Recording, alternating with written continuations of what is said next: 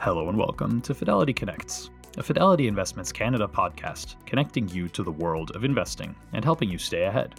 Portfolio manager Darren Lekkerkerker joins the show today to discuss his outlook on equities and what his positioning is for 2024. With inflation coming down and possible rate cuts on the horizon, Darren says he's looking into a few investment opportunities with a focus on energy and copper. He adds copper is a major beneficiary of the energy transition and that engineering and design companies will most likely do well this year due to reshoring trends.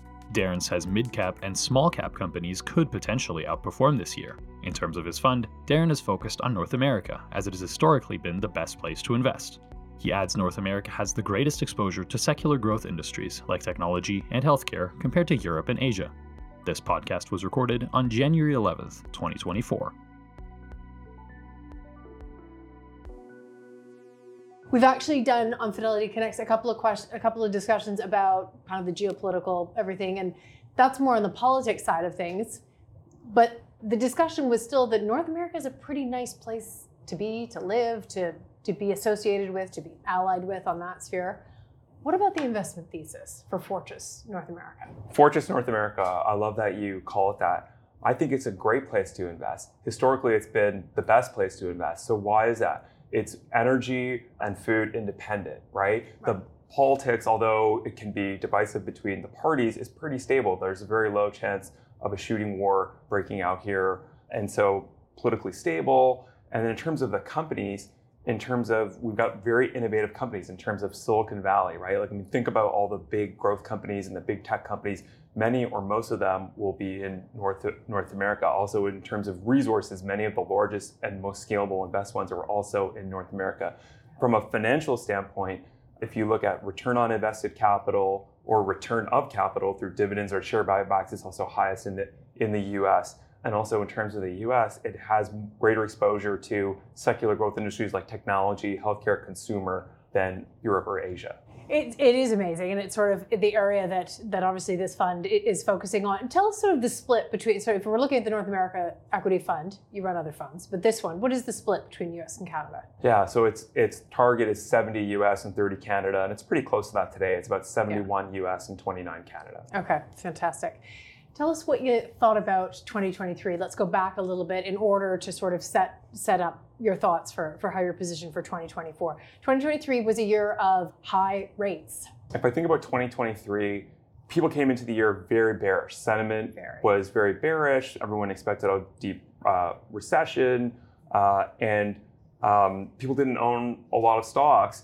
And uh, and meanwhile, we had a surprise. We had a great year, right? And I think part of that was due to that negative sentiment coming into the year. I think part of it was also due to um, fundamentals being better than expected as well. Particularly, we could talk later about the Magnificent Seven that had really sold off in 22, done a great job in terms of cost management, um, and you also had like a great product cycle story for some of them, and, and revenue uh, stabilizing and improving, and and better earnings. So.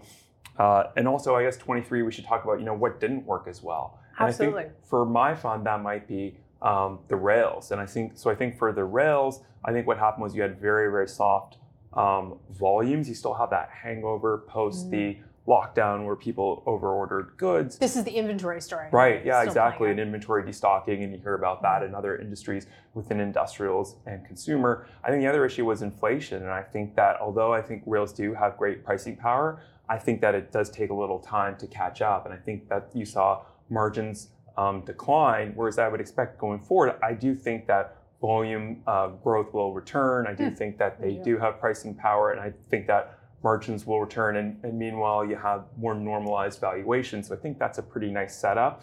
Um, one of the other areas, and we can get into it more later, uh, and the rails didn't do terrible, by the way. I mean, they were they were um, you know probably mid single digit returns, but just how does that fit with the overall returns in your portfolio? Yeah, so I think the Fidelity North American Equity Fund, which is what we'll primarily be talking about today, it was a drag on the portfolio's performance, but I didn't lose lose money on them.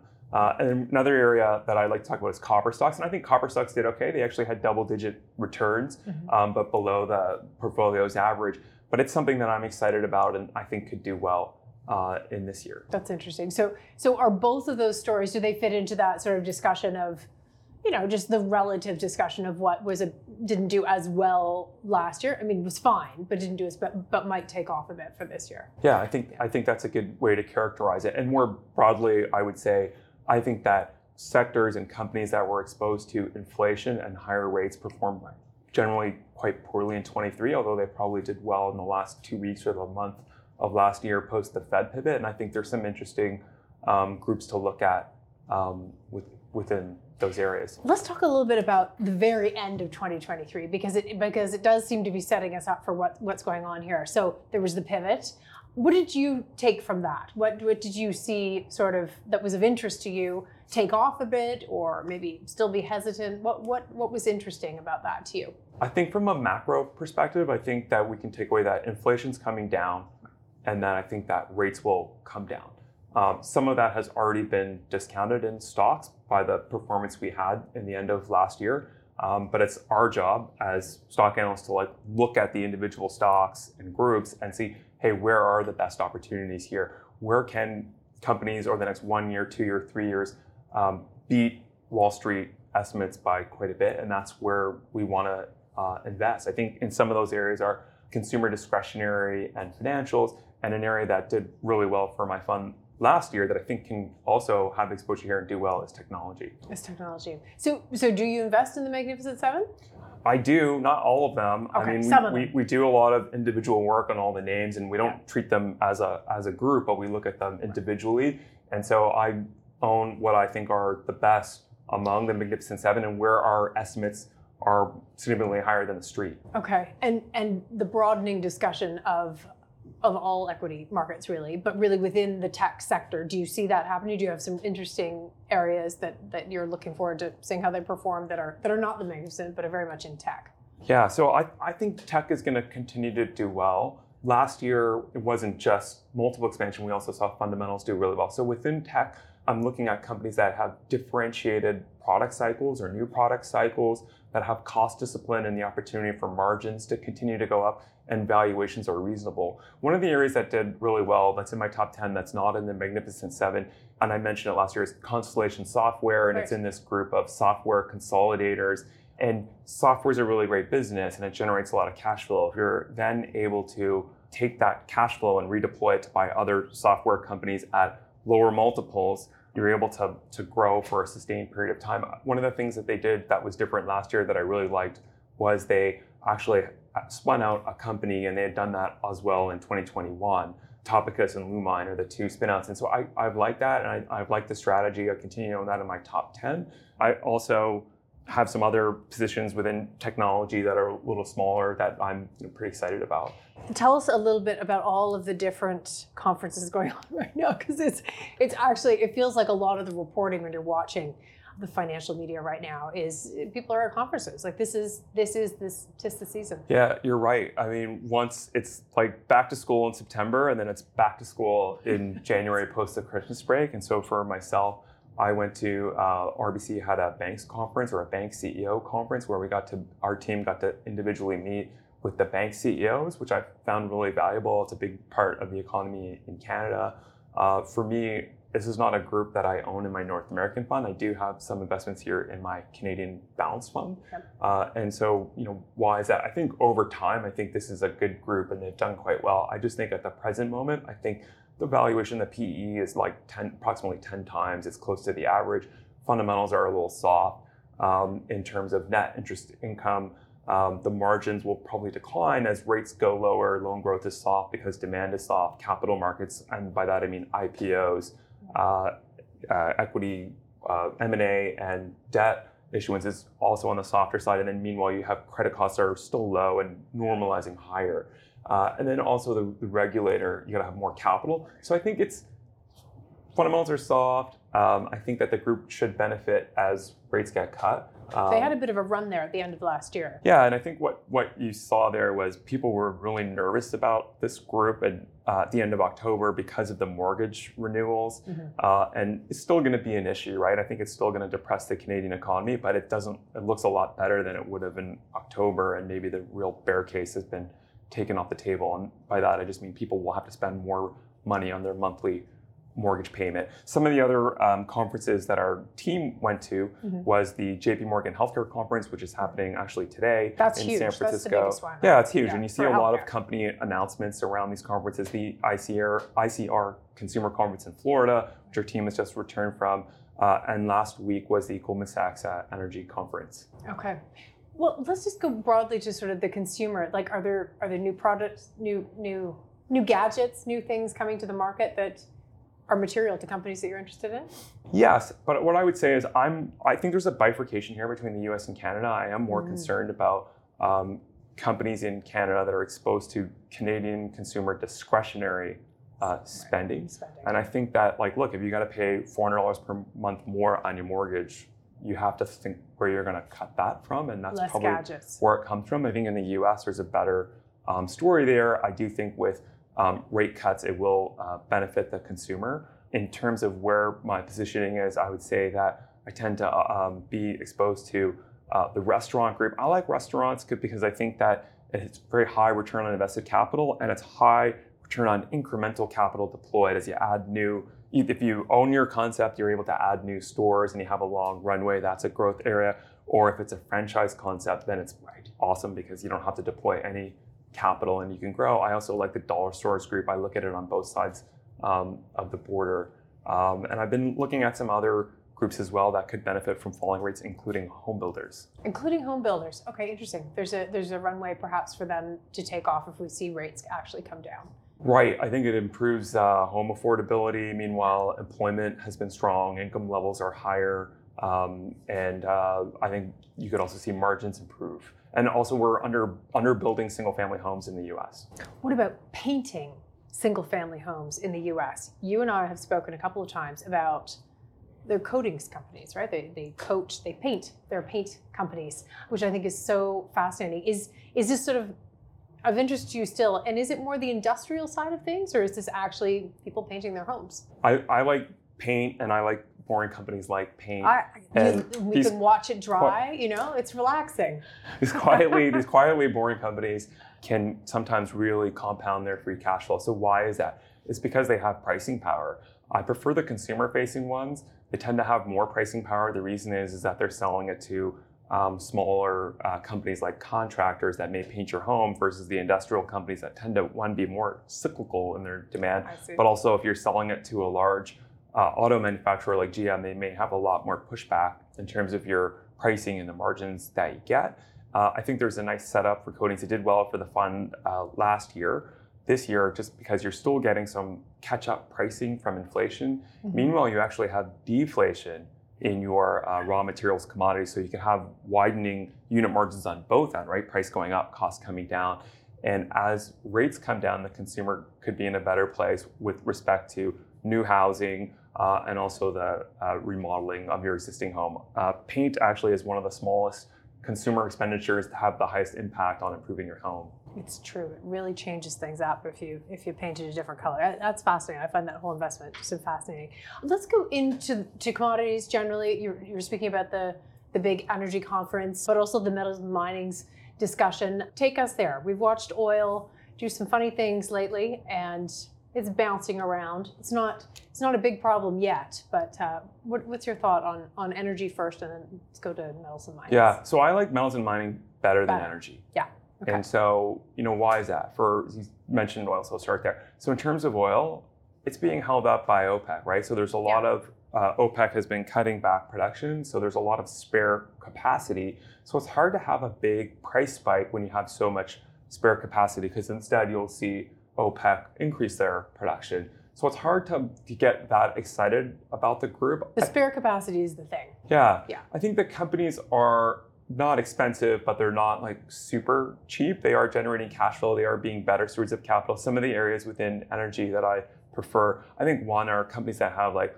large, scalable, low cost resource, and most importantly, and most uniquely, management teams that have been able to use that cash flow for the benefit of their shareholders, either by giving it back to shareholders through dividends and share buybacks, or buying other companies really cheaply. There's not a lot of synergies when you combine resource companies. No. So you, you really have You've to be very cost and- disciplined. I think some of the other interesting areas within energy, one is services exposed to international or. Offshore because that's where I think more of the growth will come in oil production in the future, mm-hmm. and uranium, which I think benefits from the energy transition. And now I mentioned I like metals and mining better. So why is that? So first off, anyone that's producing or or you know producing copper is is producing as much as they can, and we've seen some big disappointments, really? right? And we could get into a whole soap opera there, what's going on in, in, Panama, right? That's like right. one of the world's largest mines isn't producing, and what happens is when when commodity prices go up, you have a lot of it's harder to produce, right? Like other people want to make sure they're getting their share of the of the take, and that includes politicians, it includes unions, and you've also had a combination of more sort of leftist leaning governments being elected and they want to make sure that sure. they're popular with the with the people. And so I think production's being put back. Meanwhile, I think demand is increasing due to the energy transition. There's more electric vehicles, which require six times the amount of copper, copper versus a, a regular car, and there's more wind and, and solar power, which you, which are much more metal intensive. So I think we're going to need more copper. There's not a lot of supply coming on, and there are some instances of supply coming off. Is this a story for the year to come? Does it does it take off sort of throughout the decade, or I mean, from your perspective, like you own some of these, and you mentioned last year they were fine but not fabulous. Is this their year, or do you see that as a longer term? Yeah, trend? I think the I think what the detractor was last year was China yeah. having more uh, tepid growth and China property having more tepid growth than people expected, and so we're balancing a, a, few things, and it does depend on what economic growth happens. I think if we do have a soft landing in the economy, which it kind of more and more looks like we could, I think that it could be this year. Um, but I definitely think it's more of like a two to three year um, yeah. story, or okay. or even even longer.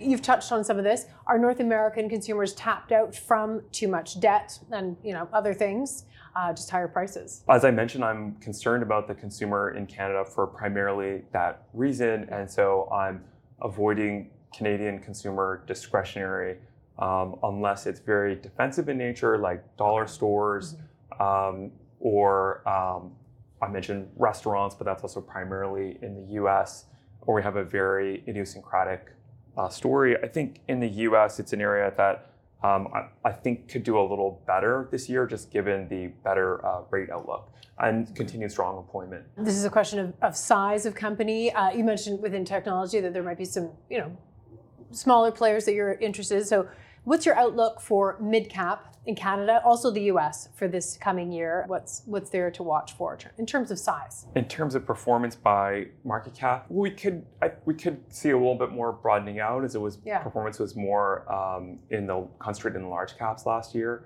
Um, I tend to probably have a lot of large caps. I think I own some mid caps and small caps. I'm not trying to sort of play that where I'm trying to say, hey, it could broaden out and add it. But I mean, I recognize if we do have a soft landing, it probably would do a little better. And, and this is the US elections question. So with it, we know it's happening, we know it's taking place. How do you navigate that? What are the concerns? Yeah, I think it's generally a little bit of a softer year for overall performance, but it's not something I'm really trying to trying to trade trade around in my funds. I'm being conscious of what policies Republicans would do differently and making sure that I'm not overly exposed in any kind of risk there. I tend to be a conservative investor, but it's not it's not a major uh, theme for me. I think usually healthcare can be impacted when it comes to elections. I think there's also been a lot of really big spending programs by Democrats in terms of the IRA, the Inflation Reduction Act, the IIJA, the Infrastructure Act and the CHIPS Act's hard, hard to see all these acronyms. Yeah, I know. Um, you did I very think, well there. I thought. I think yeah. that Republicans would probably keep keep those. I think sometimes you, you may see them like repackage it and call it something else, but ultimately keep, keep it. There could the be policies. a little less spending on, in some certain areas. One area that really benefits from these that I'm really excited about, we haven't talked about, is industrials. And yes. I've got big exposure in industrials in my portfolio. And one thing I'm really excited about that did well for the portfolio last year is the engineering and design companies. And so these com- these are re- this is a really good business because it's professional services. So it's not capital intensive, and there's a really nice fundamental setup where you have these programs providing a lot of growth. Other also other mega themes like the energy transition and reshoring of, of companies and manufacturing back to the U.S. requiring the services here. So That's pretty nice tailwind of organic growth, margin gains, and there's a pretty good opportunity to deploy the cash flow and buy smaller engineering and design companies, and, and that's accretive to your earnings per share and free cash flow per share growth. So these are engineering design companies that are engineering and designing what, for instance? Give us some uh, an example of sort of the projects that are growing. Yeah, sure. So I think some of the better areas to be exposed to right now is infrastructure. So like you know, bridges, roads.